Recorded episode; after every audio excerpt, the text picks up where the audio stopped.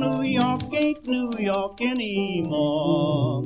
How I miss those old pals of mine. We've all heard the name of the Roman general Mark Antony. But who was he before he became a legend? Before he rose as a man in full, distinguishing himself in battle and also being forever linked at the lip with Cleopatra. We'll meet a boy struggling to redeem his disgraced family name in this week's novel, Antonius, Son of Rome. It's book one in novelist Brooke Allen's Antonius trilogy. Hello, history lovers, and welcome. I'm your host, Dean Karayanis, and this is the History Author Show on iHeartRadio. A special tip of the hat to everybody watching via our YouTube channel. Course, there's not a lot of video this week, but we promise you a very interesting discussion nonetheless. Our guest this week, Brooke Allen, has traveled extensively, so we're going to get some of those pictures in here, and that'll really help us to travel back to the period of her novel. This is the kind of story that I love. It's doing what fiction does best and making us want to look at the real history along the way. Brooke Allen has a real passion for this time period, and she's going to share it with us. She studied ancient Rome in school. She earned a BA from Asbury University and a master's at Hollins University. She had an emphasis in ancient Roman studies, and that's so important in a fiction writer to have that anchor in the facts that helps you bring the real story to life when you're writing historical fiction. You can visit her at brookeallenauthor.com or find her on Twitter and Facebook. Okay, now that we've returned to the days of bread and circuses, let's join Brooke Allen and meet Antonius, son of Rome. Here we are with Brooke Allen. She's the author of Antonius, Son of Rome, which is book one of her Antonius trilogy. Welcome to the History Author Show, Brooke. Well, thank you so much for having me, Dean. Pleased to be here. Well, I'm so pleased to have you. I enjoyed your books so much. I was really happy that another author that I've had on the show, Tanya Mitchell, connected me with you, and I was able to enjoy your passion. And this is what you want if you're watching on YouTube. You want a guest that's smiling, an author that has passion. That my days working in TV, I could tell you there's nothing worse than somebody coming on and looking like they don't want to be there. You just told me before I began recording that you have a little news to break here about Son of Rome. So why don't you go ahead and share that with listeners? Yeah, just last night I learned that I am now a semi-finalist in the Chanticleer International Book Awards uh, for the Chaucer Award, which is a division specifically for books from 1650 all the way back to prehistory uh, for historical fiction. So I'm honored and, and very humbled to be a part of that. So. Well, you've earned it with your hard work, certainly here writing Son of Rome. It's just a book from that long ago. I'll just speak for myself, but I'm sure a lot of listeners feel the same way it could be intimidating to read about 2100 2000 even even 100 years ago. You don't know the players you're you're intimidated by the language maybe or those roman names that you're never quite sure. How would i pronounce that? If i tried to tell somebody how much i enjoyed this book i'm not sure how to say it. Did you have readers like myself in mind when you wrote this book so that everybody could dive right in and no matter what we knew about rome all roads would lead us to son of rome well, I tell you, there's only about 10 praenomen, which are the first names of Romans, like Lucius, Marcus, Sextus, whatever. And so, yeah, it's it's a challenge when you're writing about a period where you're you're worried about pronunciation, you're worried about grabbing the reader's interest and keeping them drawn in. Uh, and when you have so many of these types of names, oh goodness, you know, it's it's hard to keep them all sorted and to keep it basic. And boy the the hard work that my editor and i put in towards just the beginning of the book and some of the crowd scenes uh, banquet scenes where we had multiple characters in the conversation it was it was a huge challenge and it was problematic. But we solved it you know we just tried to be very direct about always calling so and so so and so always calling marcus marcus always calling mother mother for example it just made things more flowing and more consistent and that's what you have to do you have to as an author really, really try to itemize things and keep them as basic as possible because then it's a pleasure to read. It's not work. Yeah, you absolutely don't want to have to be reading one of those books that are like ones I have behind me, some of them, which is enjoyable. And I always like extra information packed into a book, but you don't want to have to refer back to that first page and say, wait a minute, who was that? Who was you know, all these people? I don't remember that guy, especially when you're dealing with a trilogy, right? Yeah. And I was really concerned. I, I even thought about putting a dramatis personae in, in, in the book, but I decided not to, just to try to simplify things again. And, um, you know, I haven't had many readers complain. So I'm really thankful for that because that tells me that I've done my job. I have kept, you know, as many, as few names as possible and kept them in order so that people know who's who. And that's, uh, it's, it's problematic, especially with these types of names. But, you know, if you can really manage it, um, it works well not to have, you know, the book overbulked with chronologies and um, dramatis personae list of characters and, and terms and things like that. So you did all that hard work with your editor so that we didn't have to as readers and i just i think that's great. We get to reap all the benefits and we don't have to worry about which version of this centurion that we're talking about that both had the same name. So i i feel your pain but also i'm glad you went through that pain all i am too because you know it, it's growing pain. You learn from the lessons and after a while especially with the following books it was a lot more manageable and a lot easier to to take care of. So it paid off in the long run, I guess. you live and learn. You mentioned your editor, who is also your graphic designer, and I didn't want to go too long without mentioning these gorgeous covers. And they really are that. They're so striking. I get a ton of books that come across my desk, and for these to stand out from ones that are from a major publishing house is really an accomplishment. Some of those all look the same. You'll get a bunch of common colors, common themes that are in covers and you really can't tell one book from the other. Whereas all of these each one and people watching via youtube can see them behind me each one stands out from the next. And a lot of books just can't hold a candle to them frankly. I was really blown away by the quality of what these look like and i immediately thought of what it would look like what son of rome would look like on my web page or what it would look like when i tweet that out or in the video. It's really going to be eye-catching for people so tell us about that collaboration because that's a key part of bringing this Antonius trilogy to life is people are going to judge a book by its cover. They are. And boy, that is so real. I don't know who created that adage that don't judge a book by its cover. They're crazy because you do. and it's part of the industry. I mean, you know, it, people are going to look at covers first. Jenny Quinlan, Jenny Q is what she's called at HNS, Historical Novel Society. She is a phenomenally talented marketing professional, as well as an editor and cover designer. And she is my collaboration specialist. I, I don't know what I do without her because it's one stop shopping. She does my developmental edits, she uh, does my covers, and also my copy edits for me and um, i just i can't say enough good about her. It's really fun because when we first approach a cover dean it's it's more like hey what is your vision here for this book? What do you what statement do you want to make on the cover about this novel and for Son of Rome, we were approaching Mark Antony's early life and also how he struggled so hard to finally become an officer in the Roman legions and get his first commission. And so I wanted it to be evocative of where he got that commission, which was the East. And so actually, the desert, the dunes behind the figure in the picture, is actually my photograph that I took in Egypt. How great is that? yeah, yeah. So, but when it came out, it was in the summer in Egypt. And so it was about 117 degrees when I took the picture. wow. Yeah, yeah. You could just about see, you know, waves of heat on the sand. And the the background was extremely washed out. It was kind of this light peachy color.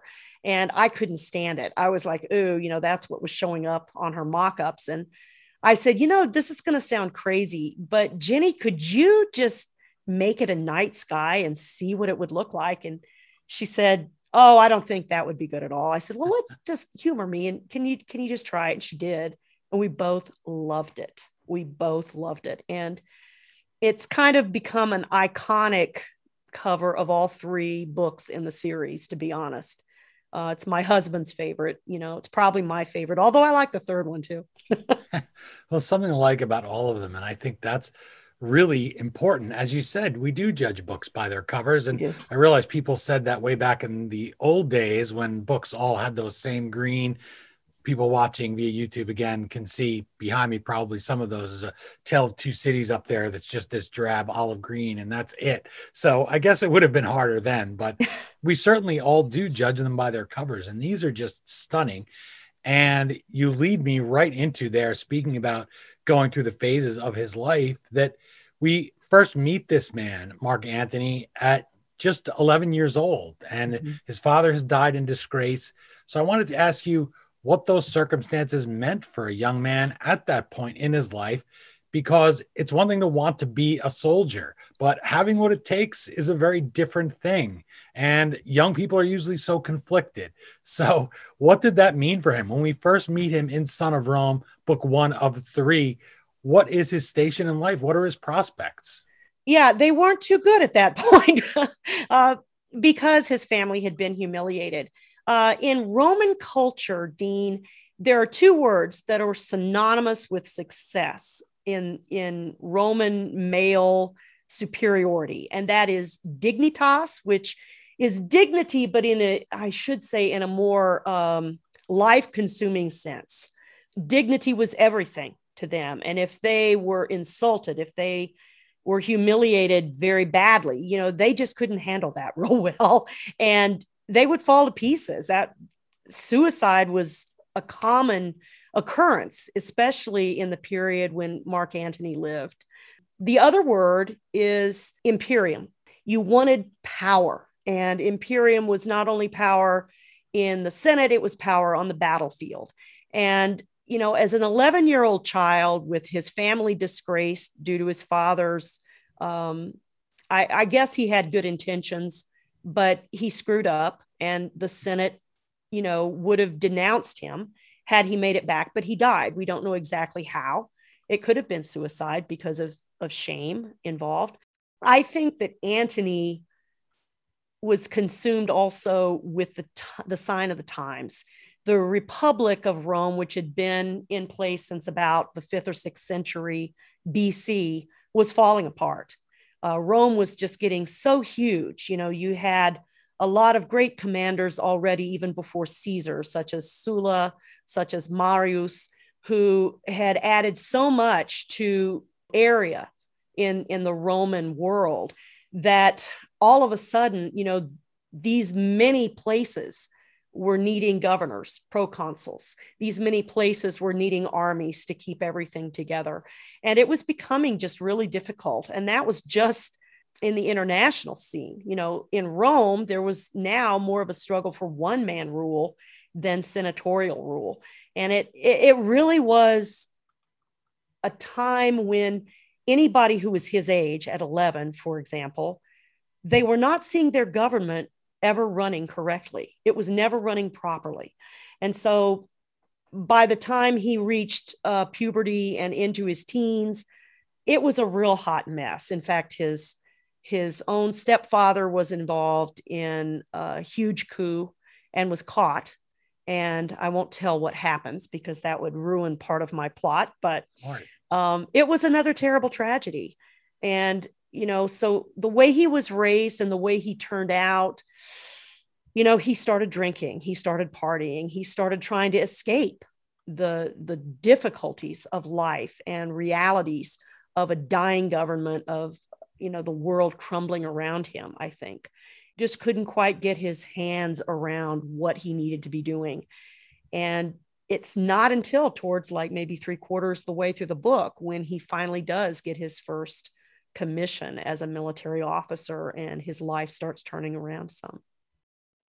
Was that what drew you to him? I would think it was something in his early life that you decided, hey, let me tell his life not in just one book, but in three novels and really get into it. What was it that first drew you to him and that you hope will also draw in readers? Yeah.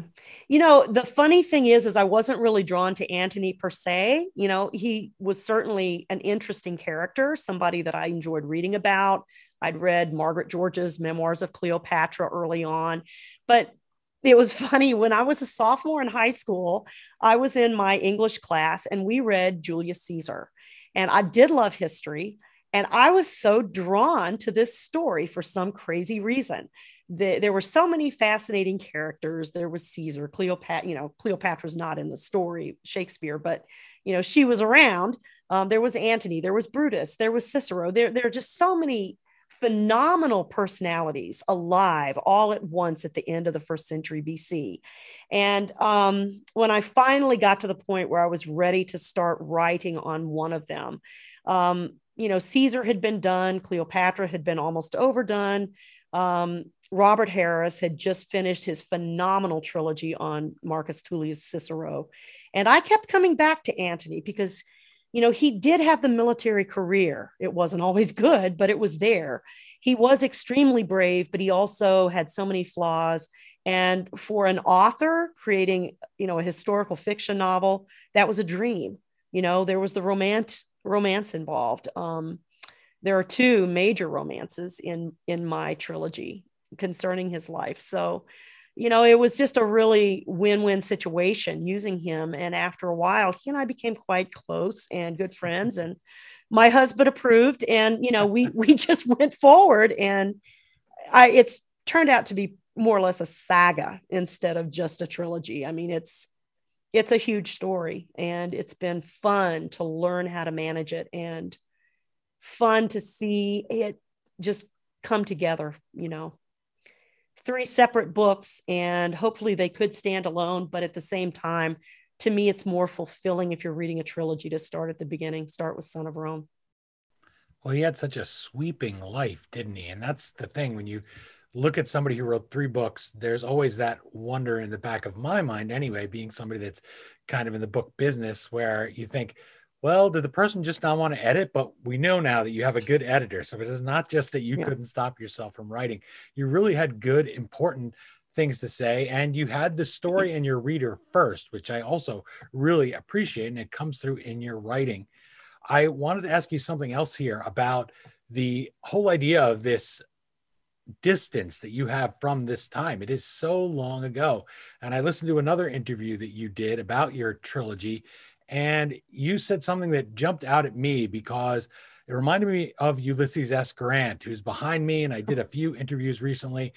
I did an interview with Louis Picone recently on Grant's tomb and one on Vicksburg, a bunch of things his presidency, because he had the same thing. He had a lot of people who hated him. And the line about Grant is that his enemies were better writers than his friends. And it is only very recently that we are beginning to get the full story. We have a treasure trove new papers released, things like that, where we can give him a fair picture. And I have a Wheaton bottle around here somewhere. If people saw that interview with Louis Picone, and it calls him Caesar of the Hudson, which gives you an idea of how people looked at Ulysses S. Grant and having saved the Union. So when I picture this man, Mark Antony, having been written about by his enemies, then I think of you. You pick up your pen and paper, not your sword and shield, but you fight through this phalanx of biased history to take up for the guy and to defend him. So why does that happen? And what made you say, hey, I'm the person who can dig through all that bad history and find the little nuggets that are true, that ring true to you? And your education would certainly help you do that and say, well, this is just 2000 years back or around the year zero. This was fake news, the equivalent of that somebody who just hated him. Because if I read a, an account of this man, I don't know that this person hated him, but you would know that. So you would know, don't trust that source. So, how did you do that? What was that process? Because that must have been daunting to know you were going to have to dig through all of that BS to bring us the true story here in Son of Rome. Either that or you make up BS so that you don't fall short. but you're exactly right. Um, back in Roman times, uh, what you're describing was called damnatio memoriae and it was the damning of one's memory and it was a very real uh, method that emperors used and even preceding that even in egyptian history that you know monarchs would use to erase or alter history to suit them best. And um, of course that's what augustus octavian augustus did with antony after his death. Um, he tried to alter history. He took full responsibility for the destruction and defeat of Brutus and Cassius, where actually that was Antony's victory, very much so. Um, that's just one example. But why did I take up a sword and shield on his behalf? You know, I guess you always love an underdog. I, I've always kind of had a heart for people who struggle their whole life. And I think Antony did struggle his whole life. In some ways, he was very much shafted. My husband certainly thinks so. He thinks he got a raw deal. You know, Caesar didn't really include him extensively in his will in any way, shape, or form. Um, maybe he had his reasons for that, and that's true. But it could be argued that Antony certainly did have a lot more experience in both governing and in warfare than Octavian did, had. And quite often, Octavian was not on the up and up and really treating him well. Um, there are several times in, you know, in my own story and in history when Octavian set up meeting times with Antony, and Antony would sail all the way from Greece to meet Octavian or from Egypt or wherever he was. And Octavian wasn't even there to meet him, you know just just pulling his strings and and and making him mad on purpose. So you know there was no great love between these two um, gentlemen, and I, I think that seeing what all Antony went through, yes, he probably did have a romantic feeling towards Cleopatra. It wasn't just sex. You know, I think that there was a huge commitment between them, and that obviously that would have had you know included love um, emotion involved. A lot of people think think otherwise, but for me to see the end and how they stuck together, they never did betray one another to Octavian, and they both had the opportunity to do so, but they didn't. So I, I believe that Antony down deep was a fairly good guy. You know, I, I think that he struggled with binge drinking. I think he struggled with low self esteem. And he was also possibly, especially toward the end, manic depressive without any kind of you know drug to help him through it. And um you know with with all of those things in mind he became just this amazing character that i just wanted to bring out. Because you know what? We've heard cleopatra's point of view. We've heard caesar's point of view. We've heard cicero's point of view. We've heard brutus's point of view now we've never heard his. You know, he's been silent for 2,000 years.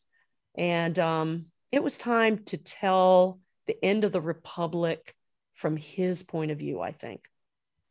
Did you ever so, consider doing it in nonfiction? I did, but that's no fun. You know, that's all fact. And, you know, I, I am a rather passionate person and I wanted to tell it from a historical fiction point of view because that way to me there's there's just that warmth of emotion and there's that human sentiment there that had to have been present um, between him and cleopatra between his he and his children. Holy mo he had three children by cleopatra. Um, most people don't realize that. Most people don't realize that he was pretty much coerced into his last roman marriage with octavia octavian's sister they were both coerced. It wasn't just on, you know, Antony's side. Um, Octavia had just been widowed and um, she was still pregnant with her former husband's child when her brother arranged the marriage between herself and Antony. So, wow. Yeah. And all the things that we think of when we hear their names, it's tough because you're most people probably i'll just speak for myself picture elizabeth taylor and that's when you realize that you're you don't have the you don't have the real story when you've gotten it just from in passing seeing the trailer for the movie or seeing the movie or something like that where they take such huge license and hollywood could could have cared hbo's yeah hbo's rome took the most license that i oh it killed me. You know, I guess I'm more of a purist.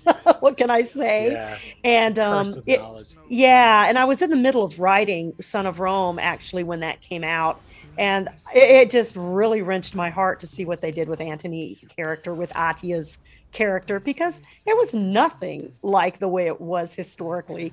Uh, the costumes were beautiful, you know, the sets were nice and very realistic to what they would have been, I think, back in you know the late Republic but the storyline and and the the liberties they took in the historical record were vast.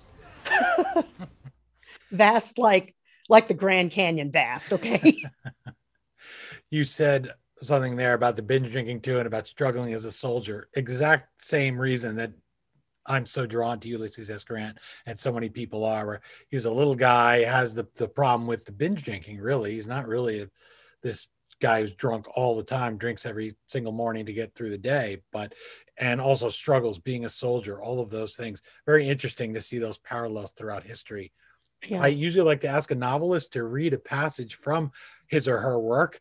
So that'll tell us a little bit about what you think is important, what you find really significant in the book, and it'll give people that are listening and watching a flavor for what you've written. So go ahead, pick, set this up for us, and tell us what you like here out of Son of Rome that you hope will catch our attention? All right. Well, because he did have such a huge uh, interest in the military, of course, Antony's first commission would have been extremely important to him. Uh, at the time of this passage that I'm about to read, Aulus Gabinius has just been um, commandeered by the Senate to be the proconsul provinciae of Syria. And so this is in the 50s BC. Antony is in Athens studying, um, trying to make something of himself because he has really made a mess of himself previously. So, anyway, he is trying to get his first commission and meets with Aulus Gabinius. And unfortunately, it doesn't go all that well. So he's riding back to Athens, and this is what happens. Cool evening breezes from the sea stirred Marcus's hair. His horse plodded up the road leading back to Athens. Disheartened at how things had turned, he let the animal pick its own slow pace. If only Gabinius had offered him a commission and given him a chance, another opportunity was gone.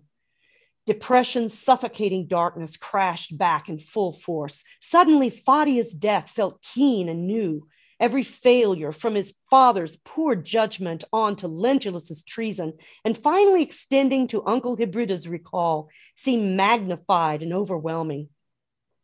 Just ahead, some travelers were sitting around a fire next to the ruins of the long wall.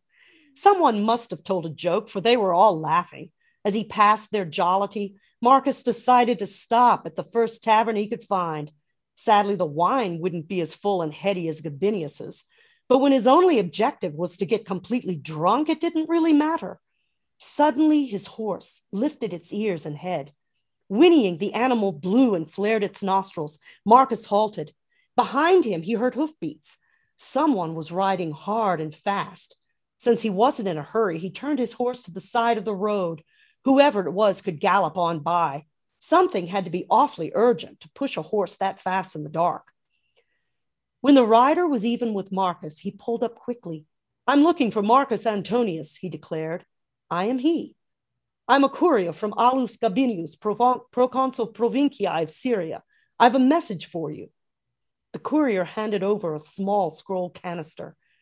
Marcus's heart raced as he popped the lid. He lifted the courier, standing in the road, and he backtracked a short distance to borrow light from the traveler's fire. They were welcoming and he sidled in, unrolling the message. It read, Aulus Gabinius, proconsul provinciae of Syria, to Marcus Antonius. I hereby offer you full commission in my legion as cavalry commander of my auxiliary units. My courier awaits your answer. Report directly to me within three days' time for orders. Marcus reread the scroll four times, hardly believing his eyes the blackest of nights morphed into victorious dawn. He had a command.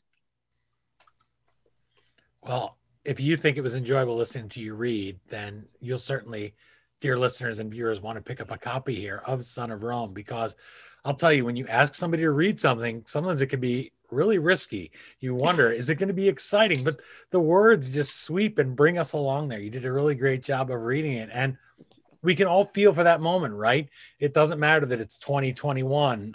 People are still mm-hmm. opening letters and hoping to get that break. And that really draws us into his life. And there's that part in all of us that roots for the underdog once we get to know him and see his life story and know he gets this raw deal because of the way that his father dies and how much disgrace means. That's just such a great passage, a great moment to meet him at that moment. When does that fall in the book? Actually, that's closer towards the end, about three quarters the way through, I guess. So we've already struggled with him by that point. Oh yeah, he's he's had all kinds of lows and highs, you know, happiness too and romance. He's lived a lot of his life by then then. you know, he he was still young. He was only about 25, 26 at that point, but I got to say that yeah, he'd already lived a lot of life and you know i think that's another reason i had to wait and, and tell this story in my 50s because i had to learn a lot more about life before i re- you know wrote this one. Um, because it it does have a lot of poignant and moments full of angst i should say. You're enjoying my conversation with brooke allen. She's the author of the antonius trilogy. The books are Son of Rome, the one that we're kicking it off with today in our interview, followed by book two, Second in Command. And I like that title because it reminds us that he's still trying. He's still not the top dog in Rome. And it's rounded out in the finale, Soldier of Fate. You can visit our guest at brookeallenauthor.com for more on her incredible time travel adventure back to the Roman period to meet this forgotten Roman, this man who we know his name and we've heard about him from Shakespeare, but we never really meet him until we read a book like this. And I don't know that there's any other book exactly like this, by the way.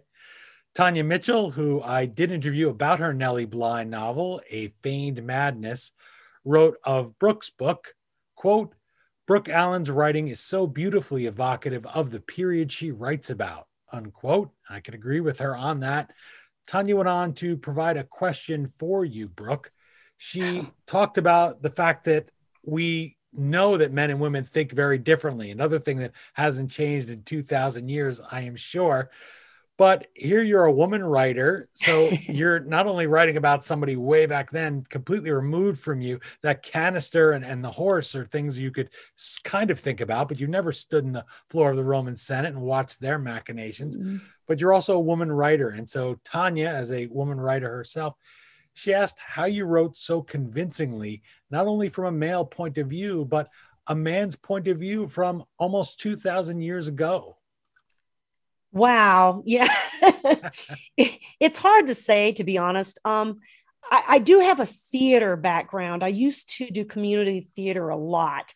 And whenever I had a role, I would always ask myself a lot of questions, mm, such as I'd say, Hey, um, what would this character think about this circumstance? Uh, how would they act? Um, if they were irritated, what kind of face would they make? What what type of voice would they use on this particular line? Uh, those are the types of questions I had to ask myself a lot concerning dialogue, concerning um, Antony's moods and what he would be like. What were some of his mannerisms? Um, I stole one from my husband. my husband chews his lip when he's nervous, and I and, and and I just thought that would be something good for Antony to do. So throughout his life, you know, when he's nervous, you know, he just chews his lip a little bit. Um, it's those types of things that you know are going to make and break a character, and you want them to be so real that you could reach out to touch them. You know, when I was in Italy I'd see all these amazing busts, these beautiful marble busts. Um, back in Roman times, 2000 years ago, they were all vividly painted so that they would really resemble the person's, you know, skin tone, what they wore, um, the color of their hair, their eyes, everything. And of course, all of that paint has chipped off. Sometimes they're lucky and they actually find traces of paint. But with with Antony, I, I just wanted to take a chisel and just chisel through some of the hard you know, marble and find the flesh there. I wanted to find out who he was, what he thought, how did he act, how did he react to certain things. What was it like when he fell in love? What was it like when he was killing a man? You know, all of these factors create character. And as an author, you know, you have to really be sensitive to the minute details. You have to be really, really alert to things that might come up in the history that you're dealing with so that you can put on the brakes and say, hey, whoa, whoa, what would he have done here? What does the historical record say that he did here? And then why did he do it? What forces were around, you know, causing him to react in this way or to take action in this way? So, ah, wow. I hope that answers Tanya's question.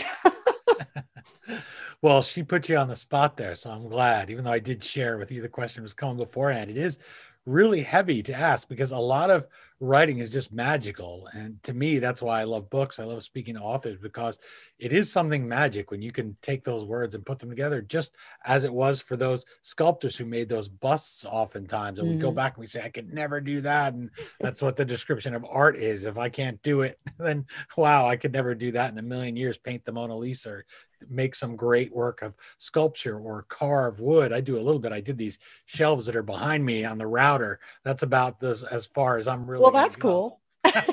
yeah. Well, I needed somewhere to put the books, right? but uh, you mentioned dialogue there. And when I interview somebody from, say, 50 years ago or 100 years ago, I always ask, how do you update that today? Here, mm. not only are you writing about a perspective from 2000 years ago, but you have to write about it in English when they weren't speaking English, of course, in ancient Rome. So, how did you get that dialogue so people would have a flavor of how they spoke at the time, or maybe a flavius of how they spoke at the time, so that they could enjoy the book and feel like they were transported? You didn't have people sounding like they were the Fonz from Happy Days or some other weird anachronistic speech. Yeah, you don't want to say okay and uh, you mm-hmm. know. Uh, that's it it's dicey. You have to play around with it a little bit. It's certainly not going to be something that you um, magically just poof you know create in the first manuscript uh, for sure. But you know I, I, like to use some latin terms. Uh, for example i use the word domus um, to reference house I use the word gladius instead of sword most most often. And that was because I wanted the reader to have a little bit of a flair for that that Latin-esque world building. You know, another thing is is I do tend to write modern. Um, I've been criticized for that um, in the past. In fact, just recently, I had a reviewer just really nail me. You know, why are you not using Queen's English? It was obviously a British reviewer, but you know, I'm American and and I want to be realistic to my audience, which is mostly going to be an American audience, even though I do have plenty of international readers. Um, and I, I certainly don't make it sound like the Fonz, but at the same time, I do use contractions. Um, I try not to overdo it but I want people to be relating to my characters. And I think that if if we make language so lofty that you know it's it's almost King James version, you know, it's going to be ridiculous. People aren't going to take it seriously. Um, even 150, 200 years ago, uh, people like Thomas Jefferson, for good example, if you read the, their letters, they were extremely lofty in their language in comparison to, say, a letter written today. And I want my readers to be able to read and enjoy, not read and decipher. Does that make sense? Oh, absolutely. I, am sitting here thinking about it and preparing my next question, which is about just that, because a lot of people do get turned off by the term historical fiction itself. They feel it's a mm. contradiction mm. and some readers who love the period they can't get past something like a contraction or that they're speaking english. And for you i thought that you're the perfect person to write this and to thread that needle so that we can sit back and enjoy it as readers and say well, this woman knows her stuff about Rome. So if I come along as little Dean Karayanis that doesn't know much about the period and can't can't tell one centurion from another, and probably my biggest visions of Rome are from the Star Trek episode Bread and Circuses and things like that. And so I don't know exactly what's going on, but I trust you as an author to say mm-hmm. you went into this clearly trying to satisfy not just scholars like yourself, but also people who are casual readers who just enjoy reading a great story. It doesn't mm-hmm. have to be that you're reading it to learn that history that's just out of the book. And I think that's how you felt. So I won't lead you with the question, but you developed that muscle, I would think, over time where you knew you weren't insulting people or you weren't getting something so wrong that it made you cringe. So how did you work about developing that? You know, it, it's all i think in taste in in trying to determine my own branding as an author and how i want to convey things whether they be historical facts whether they be character where they be whether they be world building. Um, for example i treat my world building dean as though it were a character because i'm historical fiction. So my world you know ancient rome has to be so convincing that people can taste it, people can smell it, people can feel it, people can uh, see it, you know, visually, and even in their imagination, hear it. And I think it's really important when people are tasting your work that they just get it and they think, oh, this is the way it should be written. This is the way it needs to be conveyed. And, you know, if I can do that through character, if I can do it through historical fact, if I can do it through, you know, a combination of these different elements, you know, to me, I've succeeded as an author. Um, you know, I, I think of a lot of different reviews that I've gotten in the past. I think of a lot of different, um, self satisfying moments that I've had as an author in my short career as an author. And I can tell you, there's nothing better than when I get an email from, from a reader that says, This book spoke volumes to me. It spoke volumes about the period, it spoke volumes to me about Antony, and I understand him better now.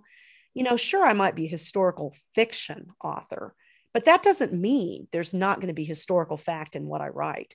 And I try my best to be as unwavering as I can about the historical record as, you know, eh, eh, you know, in not ruining that and and bastardizing it, I should say. So well, you're being a tour guide is the way that I would look at it, where if you did take us back to Rome at the time, you wouldn't stand around with us and say, okay, Dean, here, look at this sandal. You see how they did this sandal and they did, it might be very interesting for a line, but every single time you pass somebody with different shoes, you're not going to stop and tell me about the shoes, just as one example, or the food. Okay, I can see something boiling in a pot. You don't have to stop me and say, okay, now this is not tomatoes because tomatoes hadn't been introduced yet. And that's exactly how historical fiction writing is because you can't show everything. These are beyond the days of fifth grade math, which I think you're a fellow person who doesn't do math well. Am I right? Oh, I suck at math. so I'm married to an accountant too, of all things. yeah, thank God my wife is is really good with math too. So there we go. We made some yeah. moves. We could deal with the words, and nobody ever do a math problem. Especially you. You probably work in Roman numerals, so you could you have an easy out. I'm just a dimwit. I, I tell you what, I had to brush up on my Roman numerals to write these novels. not sure what the L is in this in this oh, 50. Oh, the L's and the V's and the X's. Yep. Speaking of going through and doing a tour, you have traveled extensively, which is another thing that Tanya Mitchell said to me when she was pitching you to me as a guest. She said, "Gosh, she goes all over." And that was the first thing you asked me was uh, if I was Greek. I don't know what gave me away, and it couldn't have been my last name. But you talked about how much you traveled on your website, actually on brookeallenauthor.com. And so Tanya said, please ask her about that. And I want to ask you because I often ask authors, hey, how much of so and so's world is left? How much of Ulysses S. Grant's stand at Vicksburg, his siege of Vicksburg, is left? Here, you're talking about something that's so much farther back in the past. And you went there and you walked these locations where Antonius lived and also where he fought. So, how did those trips through the remnants of the ancient world flesh out the Antonius trilogy that people can enjoy today? Hugely, and and you know, in a lot of it, I did have to use my imagination, which Ask My Husband is vivid. I went to Italy probably six times in the past decade in writing the book, books, I should say. And you know, there's there's plenty to look at in the Roman Forum but the tricky thing is is knowing what was there at the time that you're writing about and there wasn't as much there as there is now uh, and things were situated a little bit differently so you know while my husband was standing next to me looking around at the different temples and the plinths and the columns I was staring at a hole that used to be the Cloaca Maxima, the sewer of Rome, wondering if somebody could smell it where I was. You know, I mean, those are the types of things. That's how I how I think. You know, when I at one point I jogged from the Palatine Hill all the way to the Roman Curia, the the old Senate house, just to see how long would it take. You know, and I did it in sandals. I had to do it in sandals. Oh wow! Um, see, I went to yeah. See, that's an important detail of focus because that adds crazy. to the story. We didn't exactly. otherwise we wouldn't care what you were wearing, but now it adds to it we're all thinking you're crazy, but it adds to it. yeah, I, I, am a little crazy. I think you have to be a little bit crazy to be an author anyway. But uh, I did go to Egypt um, and I went in 08, which was right before the change in government, you know, when Mubarak was removed. And it was a phenomenal experience. Uh, and, you know, with each place that I did go, whether it be Egypt or Italy or Greece or Turkey, you know, I, I was able to even continue relationships with some of the guides that I used and some in particular were phenomenal. Um, my guide in both Rome and in Greece, especially, were were amazing ladies. Um, when I went to Greece the first time, I had to see uh, where the Battle of Actium, the big naval battle at the end of uh, my last book, takes place, and find out what that entire scenario looked like. Uh, it's a huge theater of war. You know, we think of the Second World War as having these huge, you know, mile after mile theaters of war, which were just enormous, you know, the area. And when I when I was there, I was blown away. We're talking 50 square miles all around, you know, this huge bay, the Bay of Actium. Um, and and to see it, you know, I was up on this big isthmus and looking around it was just this huge area. And i thought to myself how did they do it? How did they do it? They didn't have talkies. They they they didn't have cell phones okay. that you know it's like incredible smoke signals. What did they do? You know um it was amazing. Uh gordana maruzzi my guide there she and i are very close. Um I was able to visit with her just a couple of years ago, a second time when I went over there, and it was a joy seeing her again. I've made some great relationships. Um, I I was able to take them books, you know, when I completed Son of Rome. That was that was a joy. Uh, so Silvia. Prosperi, yeah, Silvia Prosperi is my guide in in Rome. Uh, she owns the business uh, friend in Rome. She's just phenomenal. She helped me access sites that were closed to the public, and I had to write and get you know permission from the uh, the government of Italy to to enter those sites and it, it, was just an incredible experience at one point she went with me so that because she'd never even been to this particular house. It's the oldest republican home on the palatine hill called the casa dei grifi the house of the griffins.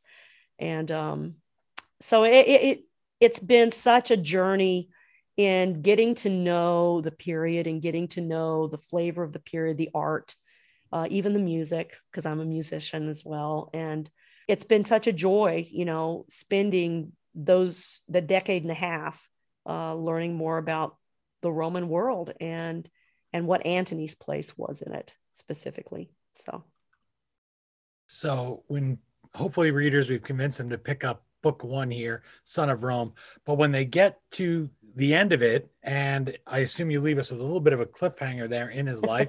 and then at the end of Second in Command, again, we have a little bit of a cliffhanger. Eventually, we know Cleopatra is going to show up, and we'll get a much more real version of her than National Velvet and uh, old blue eyes there. She was Greek, by the way, so I don't know how they cast Elizabeth Taylor. People complain a lot today about who's casting what, but I never really got, got the Elizabeth Taylor vibe from her. But but still, I agree with you. I'm there. Yeah, I agree with you there. This is why I had you on. See, but but tell us here in closing. Once people get to the end of Son of Rome, what do you hope to hear from them? And what do you hope they will pick up the second book and then the third and enjoy? So that by the time they get to the end they really feel that they have met this man and gotten to know him the way that you have. Yeah. You know antony had his lovable uh i guess uh inclinations as well as the ones that made him a little bit edgy as well. And i, I just you know i for me he had a great sense of humor. He was able to laugh at himself, which not all Romans could do. You know, he was able to uh, sit down with a common soldier and just have discussions with them about anything and fit right in.